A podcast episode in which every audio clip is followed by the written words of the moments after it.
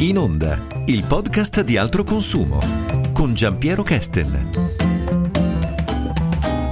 Sono anni che abbiamo imparato a riciclare la plastica. Bottiglie, vasetti dello yogurt e moltissimi degli imballaggi che ci rimangono in mano quando compriamo qualcosa di nuovo.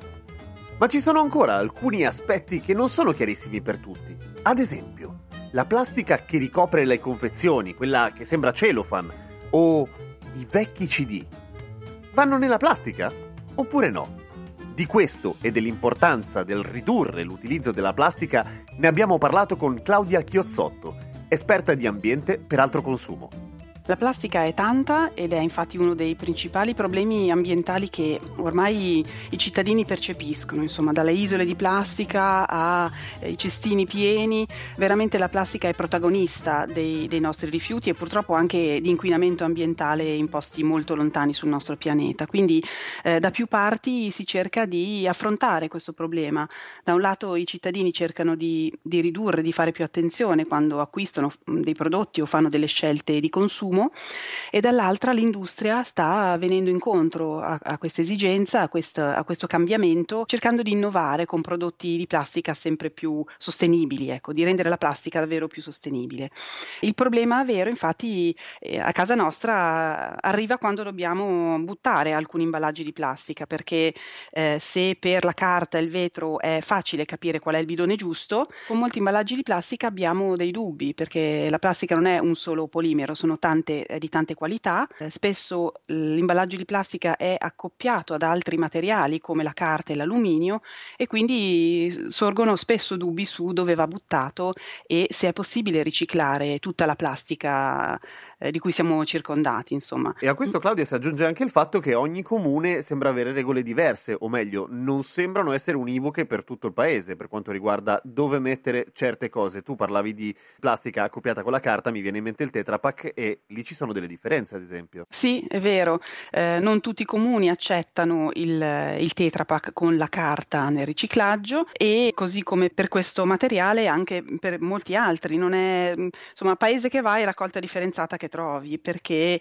le regole sono, possono essere un po' diverse a seconda degli impianti che ci sono sul territorio e dei percorsi che i rifiuti fanno da casa nostra verso eh, i sistemi di smaltimento. C'è poi sempre il bidone del nero quando abbiamo dei dubbi, per cui piuttosto che conferire eh, in maniera errata un, un, imballaggio in una frazione, nel dubbio, finché non abbiamo chiarito questo dubbio, buttiamolo nel bidone del nero, perché almeno non andiamo a danneggiare una frazione di raccolta differenziata che deve essere il più pulita possibile. Tu citavi giustamente gli imballaggi, che è probabilmente l'area dei rifiuti dove l'individuazione del materiale diventa più difficile, perché ci sono un sacco di tipi di plastiche e mi viene in mente anche forse la plastica meno plastica di tutte, che però è presentissima negli imballaggi, il polistirolo. Dove finisce il famigerato polistirolo? Beh, oggi anche il polistirolo viene riciclato, quindi se qualche anno fa eh, era una plastica pro- problematica che eh, molte re- co- raccolte comunali non accettavano addirittura nella frazione plastica, oggi non c'è più dubbio che questa, il polistirolo va con la plastica e poi viene anche riciclato in impianti che ormai sono pronti ad accettare tutti i tipi di plastica plastica e li separano eh, appena arrivano. Insomma, ogni polimero prende la sua via per andare a fare eh, nuovi pellet di plastica, nuove palline di plastica destinate al mercato del riciclo. Quindi quando i nostri sacchi della raccolta differenziata arrivano all'impianto ci sono dei selettori eh, che su nastri molto veloci eh, selezionano il tipo proprio di polimero, il PET delle bottiglie di acqua minerale, il PE polietilene dei flaconi dei detersivi, il polistirolo e eh, diverse altre frazioni della plastica che devono essere separate per prendere ognuno la, la corretta via del riciclo. Tutta la plastica viene triturata, viene, viene lavorata sugli impianti e eh, si formano queste palline, di, questi granuli di polimero che vengono avviate al mercato del riciclo per fare eh, plastica riciclata. La plastica può essere riciclata bene ormai, i, i meccanismi del riciclo sono eh, molto, molto avanzati, eh, però bisogna trovare veramente un mercato per i prodotti riciclati. Insomma, c'è ancora un po' di strada da fare per rendere i prodotti riciclati, la plastica riciclata davvero performante e eh, protagonista anche di nuovi prodotti, perché altrimenti non, finiamo, non facciamo altro che continuare a spostare il problema della troppa plastica e non troviamo diamo un nuovo impiego alla plastica riciclata. Nel senso che siamo diventati più bravi a riciclare, ma purtroppo la maggior parte della plastica che compriamo e che ricicliamo è tutta plastica nuova in realtà. Sì, solo una piccola parte della plastica viene effettivamente riciclata in, in nuovi prodotti, insomma questa quota va assolutamente aumentata. C'è una direttiva europea contro la plastica monouso e una strategia europea della plastica che mira proprio a aumentare i tassi di riciclo della plastica, proprio perché non può più essere lineare insomma, il percorso della plastica, deve essere sempre più circolare eh, e quindi deve trovare un reimpiego molto, molto più forte per evitare appunto di utilizzare sempre risorse vergini e produrre troppi, troppi rifiuti. Insomma, i nostri rifiuti devono trovare un, un nuovo impiego nei nostri oggetti quotidiani, insomma, dagli imballaggi a altri manufatti in plastica, devono essere riassorbiti nel, nel ciclo produttivo normale. Il fatto di sapere che la plastica che utilizziamo è per la maggior parte vergine potrebbe demotivare qualcuno all'ascolto sull'importanza del riciclo, ma non deve essere così, giusto? No, la strada del riciclo è assolutamente un'autostrada da, da, percorrere, insomma. Ci siamo allenati già per molti anni a separare correttamente in casa, ormai sono gesti automatici, quindi dobbiamo ricordarci che in questo momento ancora di più dobbiamo continuare a fare bene la nostra parte di cittadini, a conferire correttamente la plastica sulle vie del riciclo ma eh, anche aprire un po' gli occhi e fare attenzione agli sforzi che anche gli imballaggi ci chiedono per essere riciclati bene. Ad esempio, abbiamo visto mm, con una carrellata di prodotti come alcuni flaconi ci chiedono di staccare l'etichetta punta lungo un tratteggio, proprio staccare una, una specie di camicia che riveste il flacone, sì. perché l'etichetta è fatta di un polimero diverso dal flacone e questo facilita il riciclo.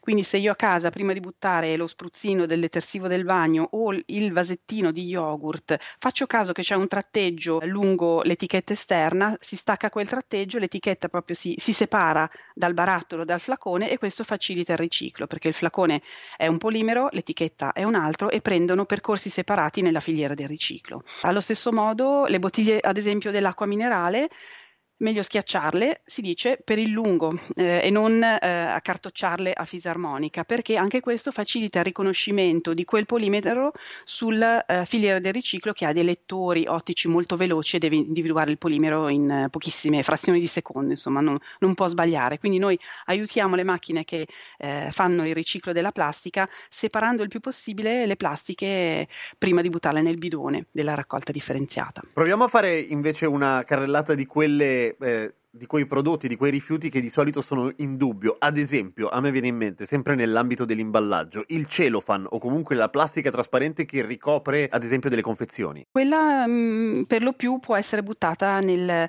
nel bidone della plastica. Se è molto sporca, ha molte etichette o appunto è molto eh, mista come materiali, non vale tantissimo la pena raccoglierla lì e quindi si può buttare nel nero. Però tutte le plastiche, pellicole e sacchetti sacchetti di plastica tradizionale eh, possono essere buttate con la, con la plastica. La spugnetta usata, ormai vecchia, che si usa per lavare i piatti? Quella no, perché non è un, peli- un polimero preciso, è, non è un imballaggio, tanto per cominciare, quindi eh, nel dubbio tutto quello che non è imballaggio eh, spesso non, non, è adatto insomma, al riciclo, proprio perché è fatto di materiali che non sono facilmente separabili, individuabili, quindi la spugnetta va nel nero. Sto facendo un trasloco e mi sono ritrovato con una confezione gigantesca di vecchi CD-ROM del computer che non userò mai più. Li posso buttare nella plastica? No, non so, sembrano di plastica ma non lo sono. Quindi vanno nel nero? Sì, vanno nel sacco nero. Quindi negli anni siamo migliorati tantissimo, sia noi come cittadini, si spera, sia le strutture sono diventate più efficienti ad accogliere i nostri rifiuti di plastica,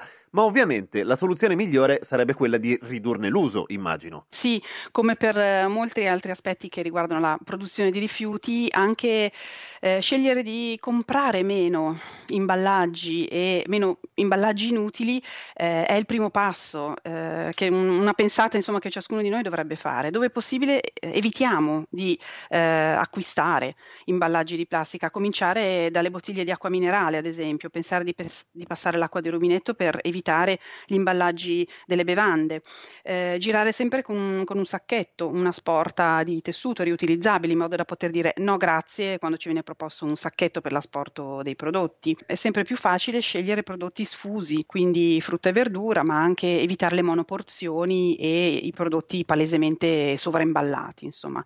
Un occhio anche all'imballaggio quando facciamo gli acquisti. Quindi in conclusione potremmo dire che la stragrande maggioranza della plastica, soprattutto quella che viene dagli imballaggi, la possiamo riciclare, che possiamo riciclare anche il polistirolo ad esempio, cosa che io personalmente non avrei pensato, e che oltre a ridurre il consumo di plastica, che è sempre la cosa migliore, nel dubbio meglio scegliere il sacco nero, che fa comunque meno danni rispetto a un materiale sbagliato messo a riciclare quando non è possibile farlo, insomma. Sì, quando abbiamo un dubbio, in attesa di chiarirlo, averlo chiarito, buttiamo l'imballaggio nel sacco nero così facciamo meno danno.